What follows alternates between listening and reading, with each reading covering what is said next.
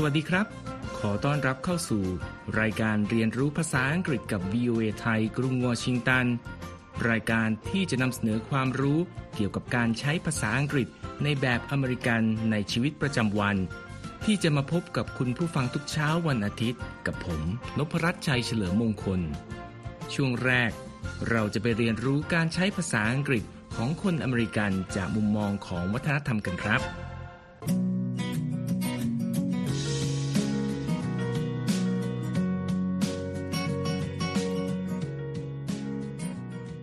ในช่วงแรกนี้ คุณนิติการกำลังวันจะมาร่วมสนทนาเกี่ยวกับวัฒนธรรมการใช้ภาษาของชาวอเมริกันกันครับ วันนี้เราจะมาพูดถึงประโยคที่เราได้ยินกันบ่อยๆ และหลายคนอาจเคยพูดกันเป็นประจำ ซึ่งก็คือประโยคที่ว่า I don't care ที่แปลง่าย ๆว่า ผมไม่สนหรอกครับ ประโยคนี้นะคะ ถ้าฟังกันเผินๆเนี่ยเรามักจะเข้าใจไปว่าเป็นการตอบปฏิเสธนะคะ แต่ส่วนใหญ่แล้วประโยคนี้มีความหมายง่าย ๆ เหมือนกับการตอบรับเชิงบวกว่า yes เลยละค่ะอย่างไรก็ตามในความเป็นจริงนะคะ ความหมายของการพูดประโยคนี้ ยังเปลี่ยนไปตามสถานการณ์รวมน้ำเสียงด้วยนะคะ ซึ่งถ้าเกิดใช้ไม่ถูกแล้วแล้วก็อาจจะนำไปสู่ความเข้าใจผิด หรือความขุ่นข้องหมองใจในฝั่งผู้ฟังได้ค่ะ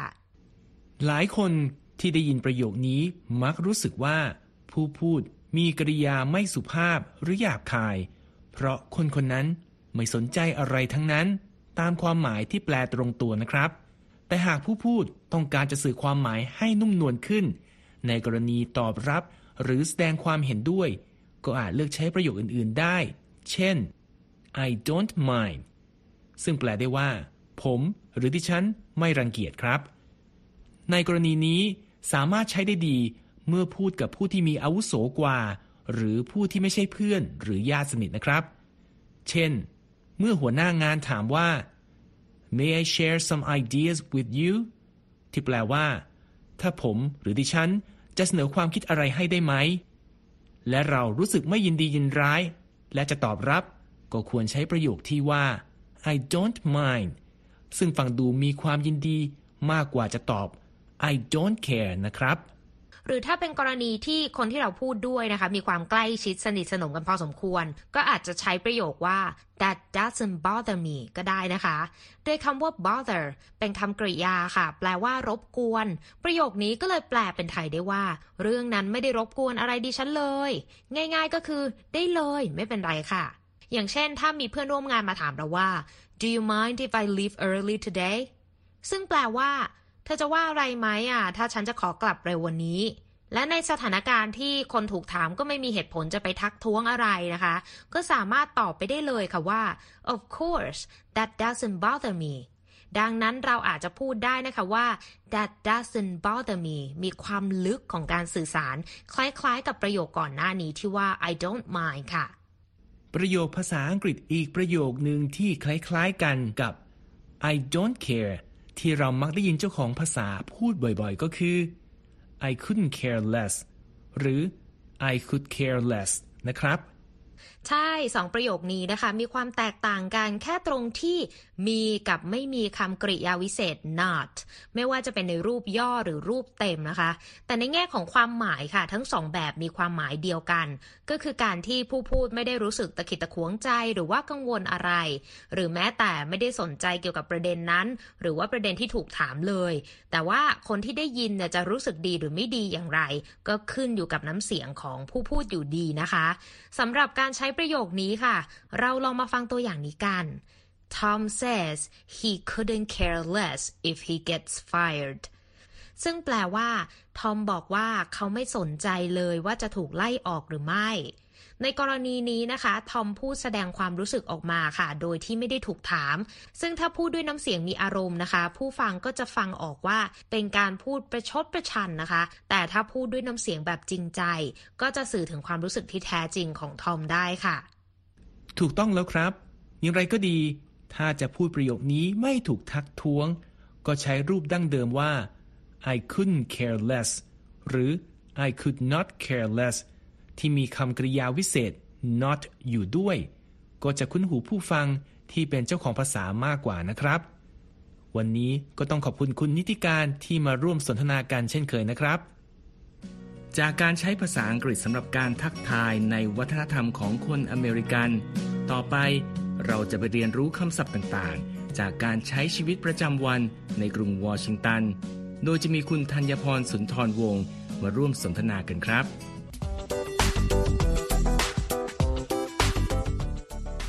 ในกรุงวอชิงตัน โดยเฉพาะในพื้นที่ใจกลางเมือง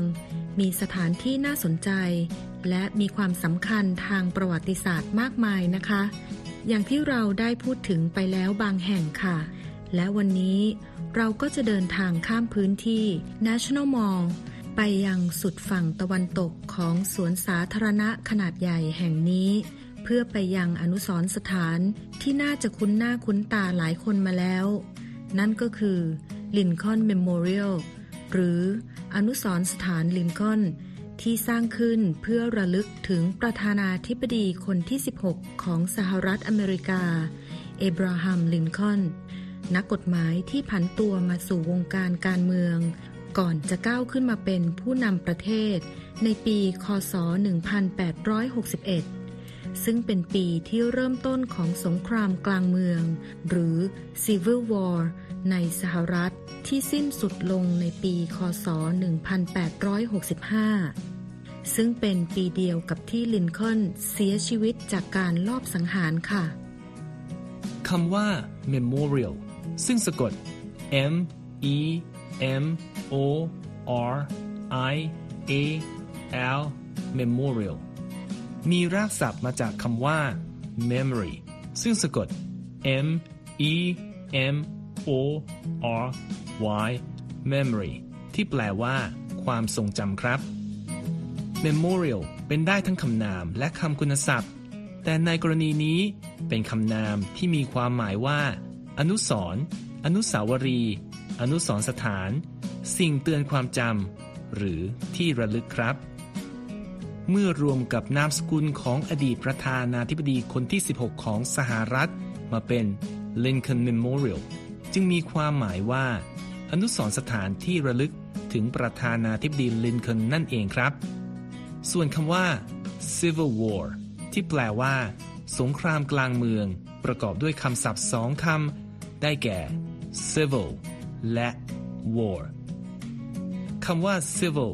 ที่เป็นคำคุณศัพท์ สะกด c i v i l และแปลว่า เกี่ยวกับ ในฐานะ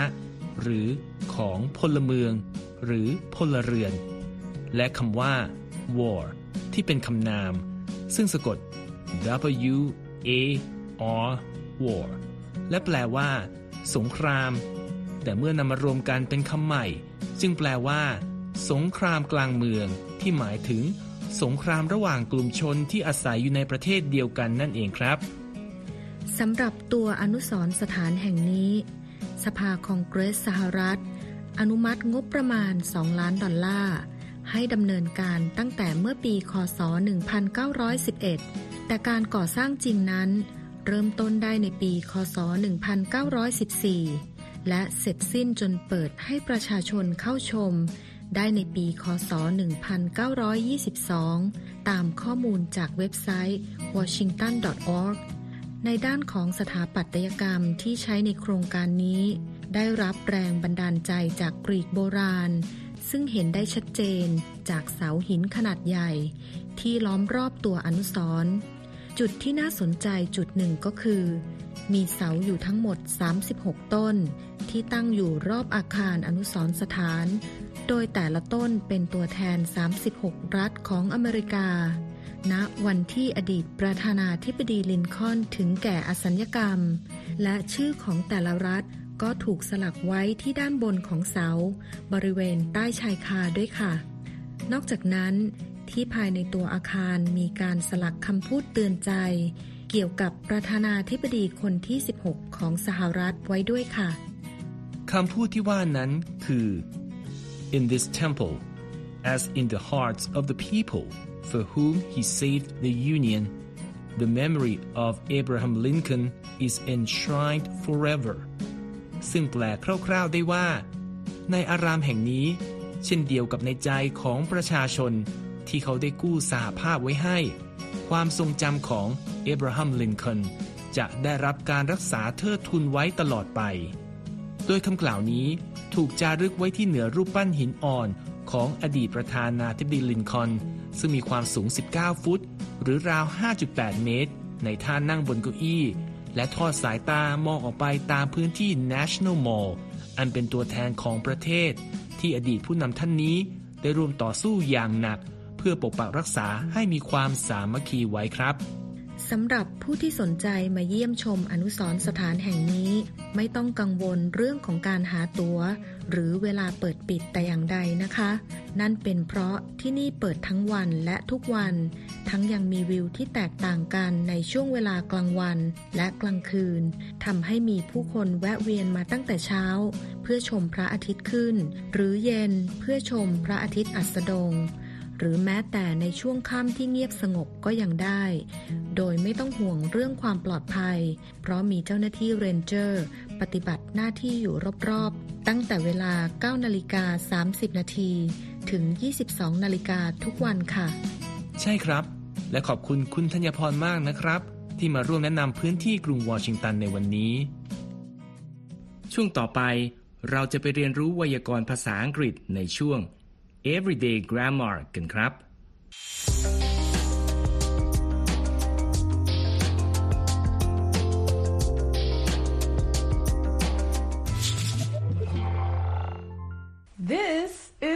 everyday grammar. For some English learners, it is easy to confuse the adverb usually with the modal verb used to.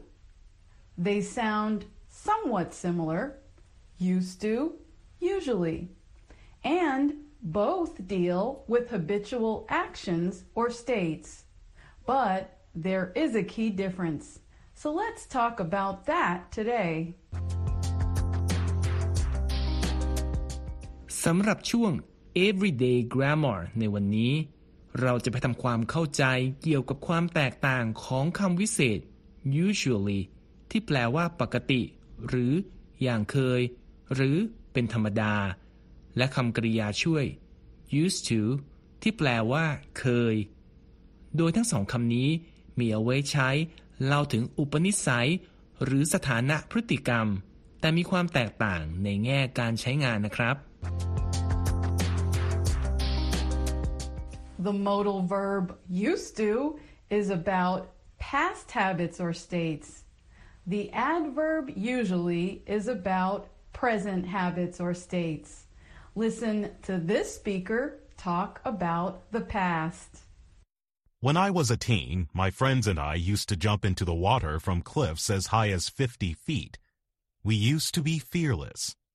Those were crazy times, but a lot of fun. คำกริยาช่วย used to นั้นมีไว้บรรยายนิสัย หรือสถานภาพ หรือพฤติกรรมในอดีต ขณะที่คำวิเศษ usually เป็นเรื่องของนิสัย สถานภาพ หรือพฤติกรรมในปัจจุบันครับ โดยในตัวอย่างการใช้งานคำกริยาช่วย used to นั้น ผู้พูดเล่าว่า เมื่อตอนเป็นวัยรุ่น เขาและเพื่อนๆ เคยกระโดดจากหน้าผาสูงถึง 50 ฟุตลงไปในน้ำทุกคนไม่มีใครกลัวอะไรเลย เป็นช่วงเวลาที่บ้าบอแต่สนุกมาก The speaker uses the modal verb used to to describe a repeated action in the past, cliff jumping. He also uses it to describe a past state, he and his friends' lack of fear. Used to indicates that none of these things are still true now. อย่างที่ได้ยินกันไปนะครับ ผู้พูดใช้คำกริยาช่วย used to เพื่ออธิบายถึงสิ่งที่ทำเป็นประจำในอดีต ซึ่งก็คือ การกระโดดลงจากหน้าผา และใช้คำคำนี้เพื่ออธิบายสถานะพฤติกรรม ไม่กลัวอะไรเลยของตนและเพื่อนๆ เราจะเห็นได้ว่าคำว่า used to ชี้ให้เห็นว่าทั้งหมดที่เล่ามานั้น เป็นเรื่องในอดีตทั้งนั้นครับ Next, listen to the speaker talk about present times. I'm a lot older now. I do not usually jump off of cliffs anymore. But when I do, they are usually less than 20 feet high. And I'm usually a bit scared. สำหรับตัวอย่างการใช้คำว่า usually เพื่อพูดถึงสิ่งที่เกิดขึ้นในปัจจุบันนั้น ผู้พูดเล่าว่า ตนเองอายุมากขึ้นแล้ว และจะไม่กระโดดลงจากหน้าผาเล่นๆกันอย่างเคย แต่ถ้าจะมีการกระโดด ปกติ ความสูงก็มักไม่เกิน 20 ฟุต เพราะตัวเองก็กลัวเป็นธรรมดาครับ Here, the speaker uses the adverb usually to describe his present habits and mind state. I hope this helps you remember the differences between these tricky words. And that's everyday grammar.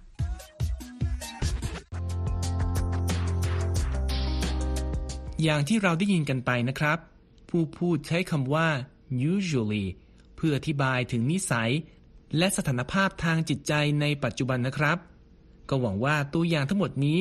จะช่วยทุกท่านใช้งานคำว่า usually และ used to ได้ถูกต้องจากนี้ไปนะครับ และนี่คือช่วง everyday grammar ครับ ต่อไปเราจะไปเรียนรู้คำศัพท์ภาษาอังกฤษในชีวิตประจำวันของคนอเมริกันจากภาพยนตร์ในช่วง English at the Movie กันครับ Welcome to English at the Movies, where you learn American English heard at the movies. Pink is an American songwriter and performer. She is the subject of the film Pink, All I Know So Far. Mama, mama, mama. It follows Pink, her team of performers, and her family on her beautiful trauma world tour. Listen for the words beyond my wildest dreams. สำหรับ English at the Movie วันนี้ เราจะไปเรียนรู้คำศัพท์จากภาพยนตร์เชิงอัตชีวประวัติของศิลปินนักร้องชื่อดัง Pink ที่มีชื่อว่า Pink All I Know So Far ซึ่งเล่าเรื่องราวของ Pink ทีมงาน และครอบครัวของเธอ ในช่วงจัดทัวร์คอนเสิร์ต Beautiful Trauma ของเธอครับ และลองฟังคำว่า Beyond My Wildest Dreams ให้ดีนะครับ I always wanted to be a rock star. I dreamed of being a mom. And now to have my family, my team, my fans here with me, this is beyond my wildest dreams. พิงค์บอกว่าตัวเธอนั้นต้องการจะเป็นร็อกสตาร์มาเสมอ ด้วยฝันอยากจะเป็นคุณแม่ด้วย และตอนนี้เธอมีทั้งครอบครัว ทีมงานและแฟนๆ ทั้งหมดนี้สำหรับเธอแล้ว beyond my wildest dreams จริงๆ Just like fire, burning up the way, rocking like the world up for just one day. What do you think beyond my wildest dreams means? Is it A, more happiness than I ever imagined? Or B, something I used to fear? Listen again. ลองเดาดูกันนะครับว่าคำพูดที่ว่า beyond my wildest dreams นั้นแปลว่าอะไร A มีความสุขมากเกินกว่าที่เคยจินตนาการไว้ หรือ B บางสิ่งบางอย่างที่เคยกลัวมาก่อน ลองไปฟังดูอีกครั้งนะครับ I always wanted to be a rock star. I dreamed of being a mom. And now to have my family, my team, my fans here with me, this is beyond my wildest dreams. Just like fire, burning up the way. The answer is A, more happiness than I ever imagined. คำตอบก็คือ A มีความสุขมากเกินกว่าที่เคยจินตนาการไว้ครับ In the film, Pink shows how balancing a family and a world concert tour is stressful, but also beyond her wildest dreams. And that's English at the movies. ในภาพยนตร์เรื่องนี้พิงค์แสดงให้เห็นว่าการสร้างสมดุลระหว่างชีวิตครอบครัว และการทำหน้าที่ศิลปินเดินสายแสดงคอนเสิร์ตนั้น เป็นเรื่องที่เครียดหนักเพียงใด แต่ถึงกระนั้นก็ยังเป็นสิ่งที่ทำให้เธอมีความสุข มากกว่าที่เคยคิดฝันมาตลอดอยู่ดีครับ และนี่คือช่วง English at the movie ครับ ในครั้งหน้าเราจะมีคำศัพท์อะไรจากภาพยนตร์คลาสสิกเรื่องไหนของอเมริกามานำเสนอ ติดตามให้ได้นะครับ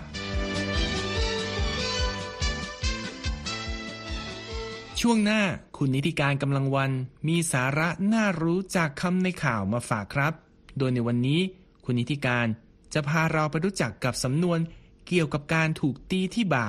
ว่ามีความหมายเชิงบวกได้อย่างไรครับ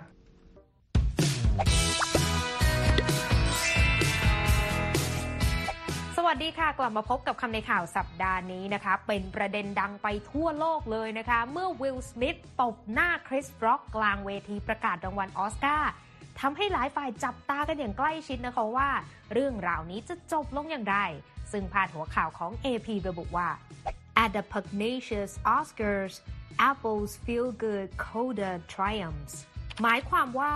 ที่เวทีออสการ์สุดเดือดเลือดพล่าน หนัง Feel Good Coda จาก Apple TV คว้ารางวัลใหญ่ค่ะคำในข่าวสัปดาห์นี้ค่ะ ขอเสนอคำว่า slap จากเนื้อหาในข่าวนี้ที่ว่า After a movie year often lights on crowds, the Academy Awards name an unabashed crowd pleaser, the Deaf Family drama Coda Best Picture Sunday, handing Hollywood's top award to a streaming service for the first time in a ceremony that saw the greatest drama when Will Smith strode on stage and slapped Chris Rock. หมายความว่า หลังจากหนึ่งปีที่ภาพยนตร์สร้างความสดใสให้ผู้คน งานประกาศรางวัลออสการ์ยกให้หนังดราม่าของครอบครัวคนหูหนวก CODA คว้าออสการ์สาขาภาพยนตร์ยอดเยี่ยมไปแบบไม่สะทกสะท้าน นับเป็นการมอบรางวัลใหญ่ให้กับหนังจากผู้ให้บริการสตรีมมิ่งเป็นครั้งแรกของเวทีออสการ์ที่มีดราม่าครั้งใหญ่ เมื่อวิลสมิธเดินดุ่มๆขึ้นไปบนเวทีและตบคริสร็อกค่ะคำว่า slap เป็นได้ทั้งคำนามและคำกริยาในรูปเดียวกันนะคะ แปลว่าตบ ตี หรืออัดค่ะ ซึ่งในข่าวนี้คำว่า slap เป็นคำกริยานะคะ ทีนี้มาดูการใช้คำว่า slap ที่ทำหน้าที่เป็นคำนามในประโยคกันบ้างค่ะ ตัวอย่างเช่น Roger's wife feels that his infidelity is no different from a slap across her face หมายความว่าภรรยาของโรเจอร์รู้สึกว่าการนอกใจของเขา ไม่ต่างอะไรกับการตบเข้าที่หน้าเธอเลยค่ะทีนี้เรามาดูสำนวนที่มีคำว่า slap กันบ้างนะคะ สำนวนแรกก็คือ a slap on the wrist แปลตรงตัวก็คือ ตีที่ข้อมือแบบนี้นะคะ ให้ความหมายว่าการลงโทษสถานเบา หรือการลงโทษแบบเบาๆค่ะ มักใช้ในกรณีที่บทลงโทษนั้นไม่สมกับความผิดค่ะ ไปดูการใช้สำนวนนี้ในประโยคกันค่ะ ตัวอย่างเช่น Honey Don't you think a police warning to that reckless driver was a slap on the wrist? He almost ran over a little puppy. หมายความว่า ที่รักจ๋า คุณไม่คิดว่าการออกคำเตือนของตำรวจต่อคนที่ขับรถอย่างประมาทคนนั้น เป็นการลงโทษที่เบาไปหน่อยหรอ เขาเกือบจะขับรถทับลูกสุนัขตัวน้อยแล้วนะ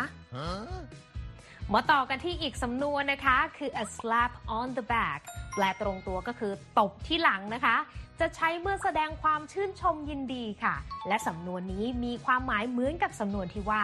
a pat on the back ซึ่งเราจะเห็นการใช้สำนวนนี้มากกว่าค่ะ ไปดูการใช้สำนวน a slap on the back ในประโยคกันค่ะ ตัวอย่างเช่น After leading a remarkable turnaround of his business unit, Frank got a slap on the back from the CEO who praised him profusely but took no action in giving him a pay raise หมายความว่า หลังจากสร้างการเปลี่ยนแปลงอันน่าทึ่งให้กับแผนกธุรกิจของเขา แฟรงค์ได้รับการชื่นชมจาก CEO ที่ยกย่องเขาอย่างล้นเหลือ แต่กลับไม่ได้ดำเนินการใด ๆ ในการเพิ่มค่าจ้างให้เขาค่ะมาส่งท้ายคำในข่าววันนี้ค่ะ ด้วยคำคมเชิงอุปมาอุปไมย แนวแนวว่าใช้เทคนิคเพื่อตีแสกหน้าเขาอย่างจัง หรือใช้ skill ฟาดใส่จาก Wylie Dufresne เชฟชาวอเมริกันซึ่งเคยกล่าวเอาไว้ว่า every dish doesn't have to be showy and every dish doesn't have to slap you in the face with technique หมายความว่าอาหารไม่จำเป็นต้องเป็นเครื่องประกาศความเก่งของเชฟไปซะทุกจาน และแต่ละจานไม่จำเป็นต้องตีเข้าแสกหน้าด้วยการโชว์เทคนิคต่างๆ ก็ได้แหม่สั้นๆก็คือไม่ต้องมีเทคนิคแพรวๆ แต่ต้องทำให้ร้องว้าวเพราะความอร่อยได้นะคะ เอาละค่ะหมดเวลาสำหรับคำในข่าวสัปดาห์นี้แล้วนะคะ แล้วกลับมาเรียนรู้คำศัพท์ใหม่ๆ กับคำในข่าวได้ในครั้งต่อไป วันนี้ลาไปก่อน see you later สวัสดีค่ะ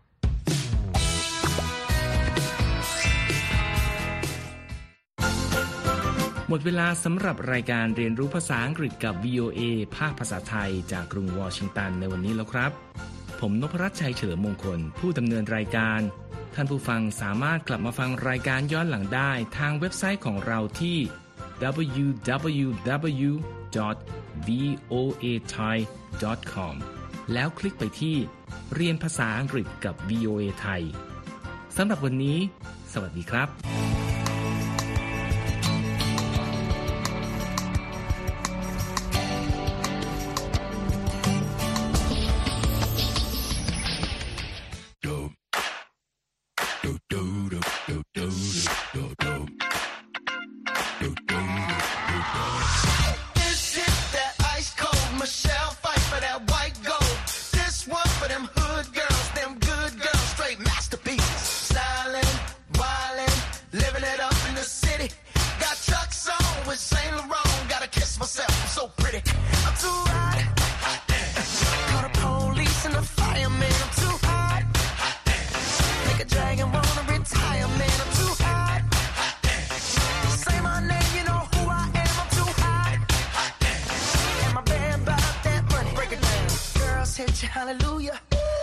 said you hallelujah.